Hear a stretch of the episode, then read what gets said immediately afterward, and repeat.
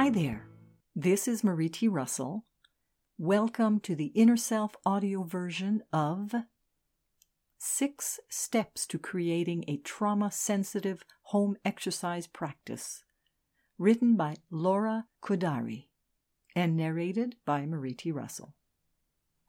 Figuring out how to initiate or return to exercise in a way that feels emotionally and physically safe after experiencing illness, accidents, or acts of violence can be challenging, triggering, and overwhelming.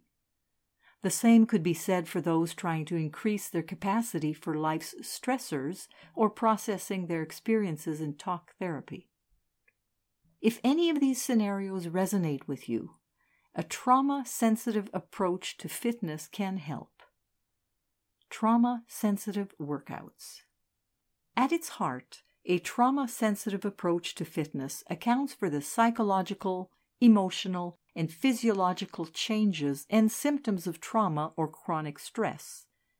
It makes you the agent of your movement practice, and it prioritizes a feeling of safety in your body and environment while you work out. Maybe you've never heard of trauma sensitive workouts, or you believe this approach is limited to yoga. The fact is, trauma sensitive fitness instruction is still quite new. As a pioneer in this movement, I recognize that for many people, working out at home is the best or only option available. I regularly create home workouts for people living with trauma, chronic stress, chronic fatigue syndrome, and fibromyalgia. Whether you choose to work out at home because that's where you feel safest, or because of practical issues like caregiving or your budget, I want to help you create the very best practice. Here are six steps to start. Step 1 Conduct your own intake. Identify your goals the conditions you need in place to work out, and your resources first. Your goals may vary. For example, you may want to get grounded in your body, or you may need to manage chronic pain or improve your sleep hygiene. No matter what they are, your goals will dictate most of the decisions you make, from exercise modality to workout frequency. Next, Define the conditions you need in place. Ask yourself what do you need from your training environment? Do you need space or privacy? What time of day is best? What equipment do you need? What type of guidance or instruction? Proactively working through these considerations will help you have a successful and sustained practice. Then look at your resources, which are the things and people you can call on for support, accountability, and motivation while you work toward your goals. Step 2 Identify the best place for your workout. No matter the size of your home, 500 or 5,000 square feet, orient yourself by looking around and noticing where things are Survey your space and consider which part best meets the conditions you identified in step one. This might be an area with zero clutter, total privacy, or proximity to a Wi Fi router. Be intentional about picking a place to store the equipment you need as well. Have a plan for setting up and putting away equipment if you're using a multi purpose room or sharing a space with others. Step 3 Foster a mind body connection during your warm up. Following a trauma, you may find parts of your body have shut down or are hard to engage with. You may even have no sense of feeling in your body at all. A trauma sensitive approach to working out means slowly connecting with these parts again. One way to do this is to warm up with 15 to 60 second isometric holds in which you contract and hold muscles in each region of your body. Check in with those muscles as they work. Consider adding iso hold variations or a slow moving split squat, glute bridge, wall push up, and lying Y raise. If you find any of these exercises are triggering, stop and tend to yourself by reaching out to your resources for help or by using self regulation tools. Step 4 Practice embodied movement. Ideally, a trauma sensitive practice not only makes a workout accessible, but also supports your healing. For this, we'll add embodied movement, also known as movement based mindfulness.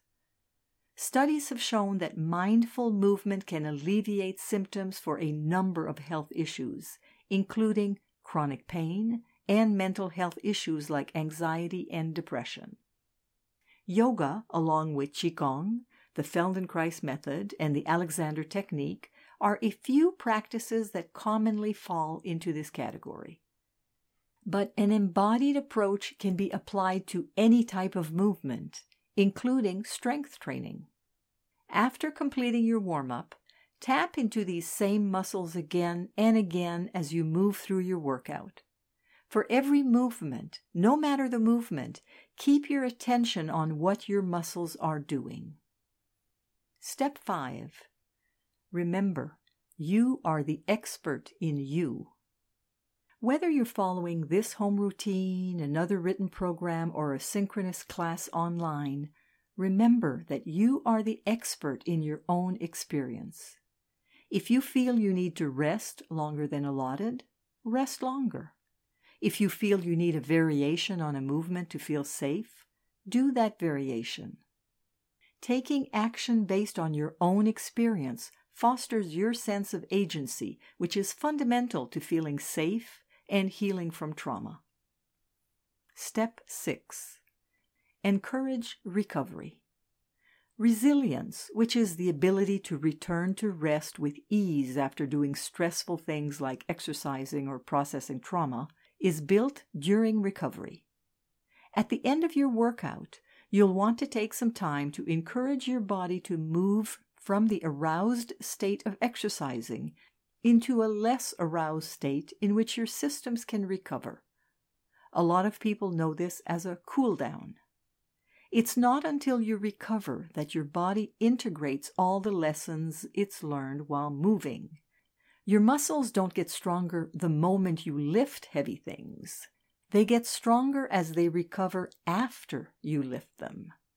And your body doesn't get more efficient during the time you spend training, but afterward, based on what you did in your training and how. As such, it's really important that you help your system become less aroused. The easiest way to do this at home after a workout is to incorporate some gentle standing or seated forward folding stretches at the end. Finding your own path to healing. Creating a trauma sensitive home exercise practice is a process. If where you start doesn't immediately bring you joy, don't fret. Remember, you're taking care of yourself. Sometimes movement is more therapeutic than fun, and that's okay. Over time, try different things to find your own path to healing. This article was written by Laura Khoudari who is the author of the book Lifting Heavy Things Healing Trauma One Rep at a Time. The article was narrated by Marie T. Russell, publisher of InnerSelf.com. We hope that you have enjoyed this article. For over 30 years, we at Inner Self have sought to encourage new attitudes and new possibilities. For more inspiration, visit us at innerself.com. Thank you.